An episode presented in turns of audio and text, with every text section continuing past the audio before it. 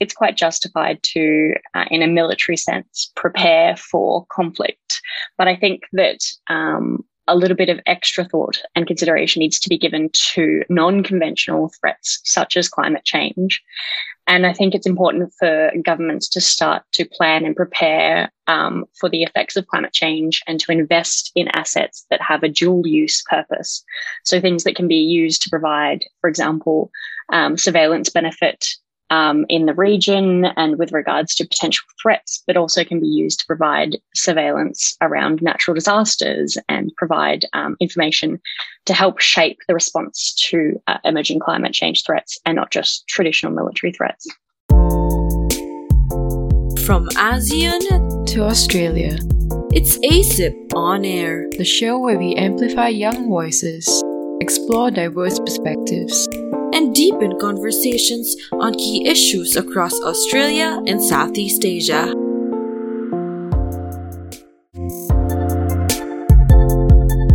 Hello, and welcome to ASIP On Air. I'm Claude, your host. In this episode, Claire Woodwell joins us from Australia as we dive deeper into Australia's greatest national security threat and its intersection with the effects of climate change in the Indo Pacific. Read more on the ASEAN Australia review at asip.org. Hi, Claire. So, in your piece, you zeroed in on the inability of conventional military response to provide tangible benefits to an average Australian. Could you tell us a little bit more about Australia's current national security strategy and why might it be becoming obsolete? Yeah, absolutely. Um, thank you very much for having me uh, on the podcast. It's very exciting to be here and speaking about the piece in the ASEAN Australia Review. So, I think a lot of the world is currently focused on emerging threats and um, great power or conflict scenarios at the moment, which is not necessarily becoming obsolete. It's it's quite justified to, uh, in a military sense, prepare for conflict.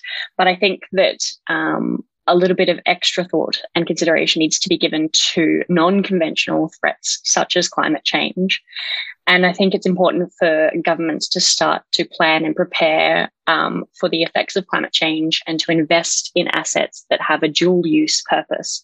So things that can be used to provide, for example, surveillance benefit in the region and with regards to potential threats, but also can be used to provide surveillance around natural disasters and provide um, information to help shape the response to uh, emerging climate change threats and not just traditional military threats. Right. And I think it's definitely apparent with all the kind of changes we see because of climate change that there are additional threats now and it's kind of more complex in a way. So, how was your time at the Royal Australian Air Force change your viewpoint on Australia's national security? Um, so I had quite a first-hand experience, I guess, um, being a part of the Royal Australian Air Force on uh, Australia's national security strategy and what that actually looks like in practice. So it's a bit of a unique perspective um, to have been able to approach this article from.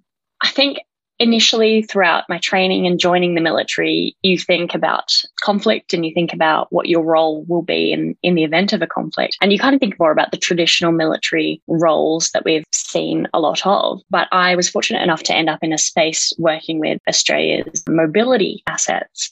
And a lot of that was focused on regional support. A lot of that was focused on aid distribution within the Indo Pacific region. Mm-hmm. And so I had an initial thought about what I thought Australia's military strategy was. And then I got to see a very different part of it that really interrelates with um, what the article is about and adapting to and addressing some of those potential climate threats and what that means for Australia's security. Right. Could you share your firsthand experience on giving out aid and that side of Australia's military? So, me personally, I had the opportunity to go to the Solomon Islands, um, which is quite close to Australia, but also very, very different. And I got to interact with the local population there, and I got to help provide some some food and some lollies to kids.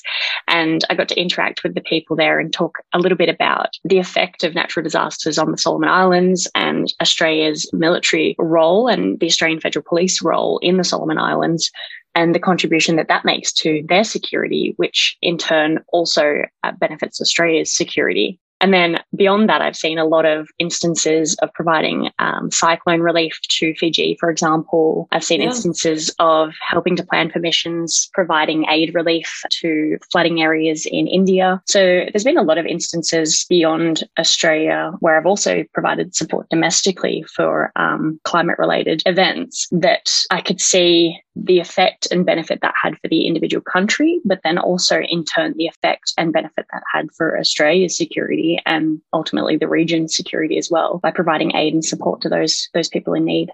And perhaps on a more personal note, is there a specific natural phenomenon that you've either experienced firsthand or witnessed vicariously through friends or family? And how has that impacted you as a young Australian?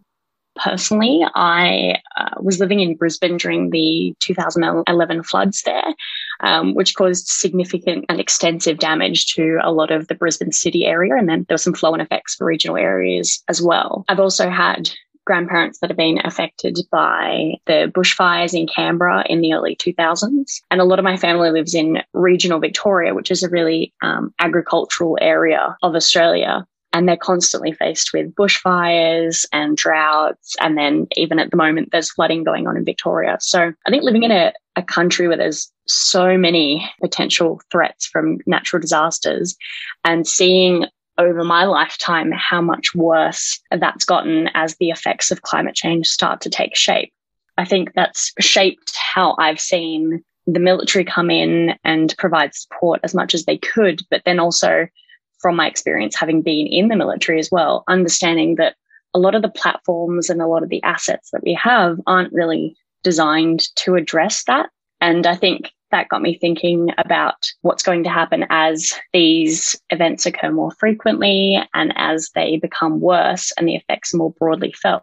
And the fact that the Australian taxpayer is ultimately the person who pays for these military capabilities. Why isn't there more investment in things to mitigate these threats and to also provide assistance regionally to partners who may not be able to have the same asset?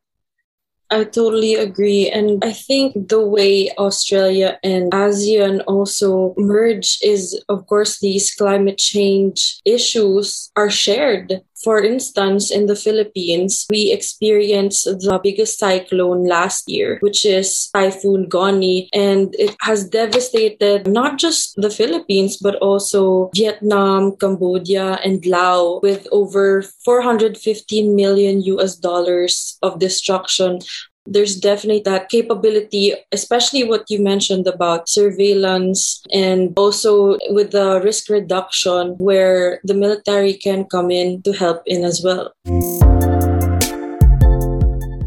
In your piece, you expound on the impact levels of climate change and their intersection with national security. Could you tell us a little bit more about that?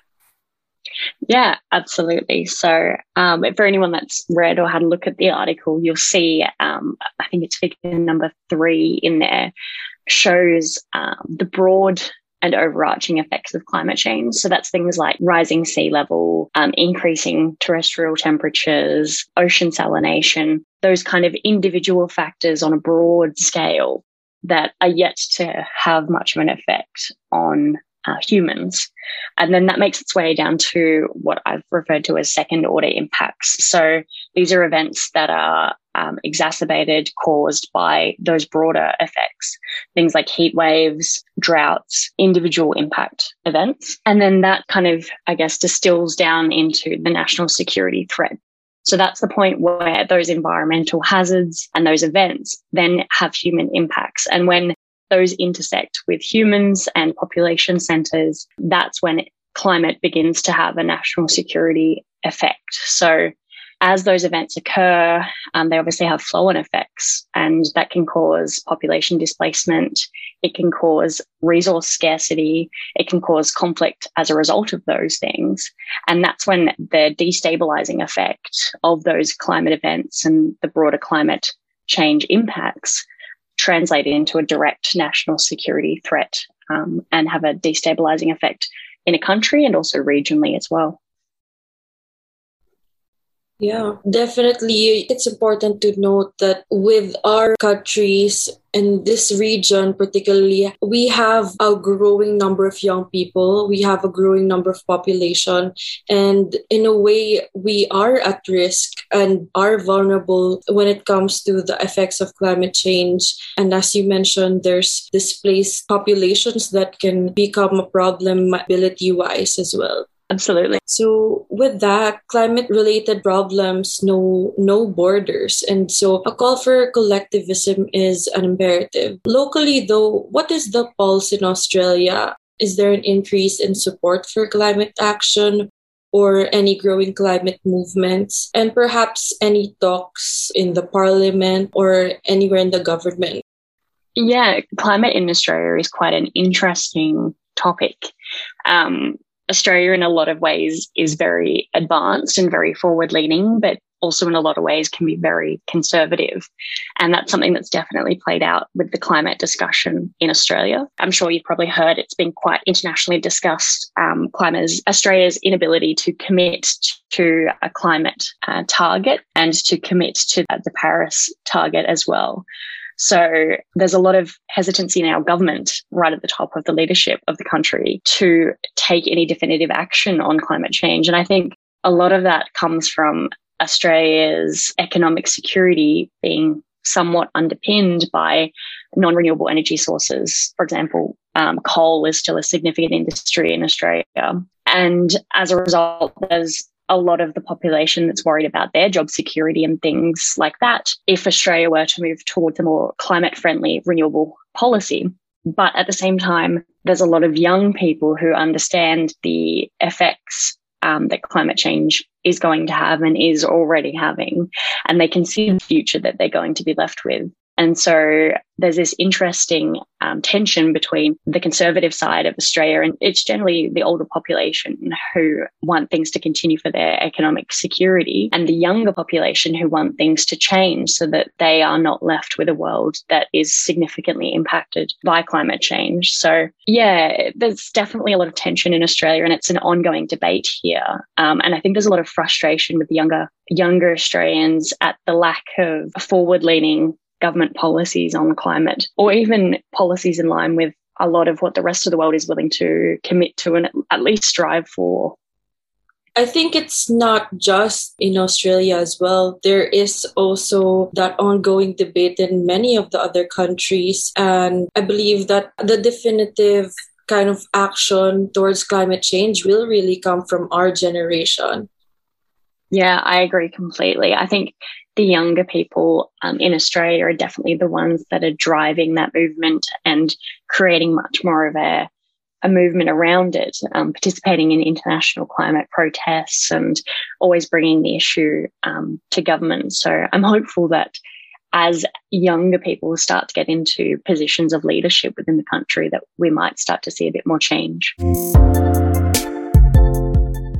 In August 2020, ASEAN had a joint task force in humanitarian assistance and disaster relief to address the incoming natural disasters amidst the COVID 19 pandemic. So there was definitely a case of multiple burden for ASEAN and I believe the rest of the world as well, but more specifically mm. in this region where we're more prone to cyclones, where a majority of our countries are also part of the Pacific Ring of Fire, and so on and so forth. Since ASEAN and Australia share the same ocean practically, would there be a similar or ongoing talks for regional partnership to mitigate the effects of climate change? And how does Australia play this role as well?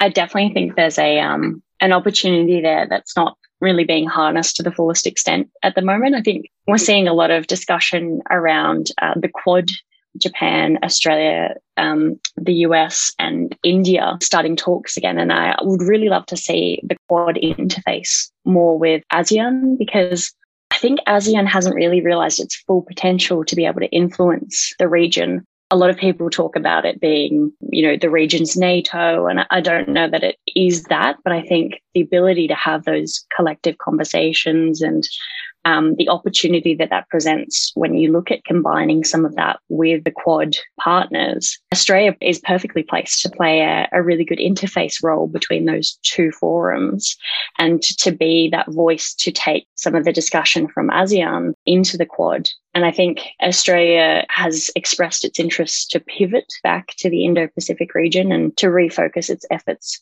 on the region. And ASEAN is an excellent forum to be able to, to do that in, with ASEAN taking the lead around what is important to our neighbours and Australia being able to implement and lead some of that in different forums. So, as climate change effects are going to have the biggest impact on the Indo Pacific region, and as the article mentions, it, it's genuinely an existential threat for some countries if read from climate targets and things like that, and more towards how we work cooperatively and how we work in a, an interoperative space between our different countries and how we use combined assets to provide a regional response to these climate effects. Um, as you mentioned, you know, a cyclone happens and it doesn't just occur in one country, it has an impact on the whole region and a lot of different countries as it moves through the region. And that's the same for a lot of the climate patterns and weather patterns that we see. And we're such a close knit region. We're really uniquely placed in that if one country is affected and its security is affected by climate, then the whole region is going to be affected as a result. So I think there's a really big opportunity um, for Australia to better interface with ASEAN and to provide that other avenue um, to provide some of that further information and, and partnerships to some of the other organizations that Australia is a part of. Yeah, there's really a collective action that the Indo Pacific region has to step in and say, hey, we gotta solve this together instead of in a realist viewpoint where each country is, you know, pinning against each other. But in this case, it's quite the opposite. It's all about collaboration and having to work together to solve this global issue that will affect generations to come. Thank you so much, Claire. Perhaps you have anything to add? It's been amazing being a part of the ASEAN Australia review for this year, and there are some phenomenal articles in there. And it's it's great. It's kind of the first step in being a part of bringing together some of the younger voices from across the region. So very exciting to be a part of that. And um, yeah, thank you for having me. Thanks for listening to this week's episode of ASIP On Air, special edition on the ASIP Review 2020. Get your copy of the ASEAN Australia Review at asip.org and follow us on all social media and subscribe to ASIP On Air on Spotify to catch our weekly episodes.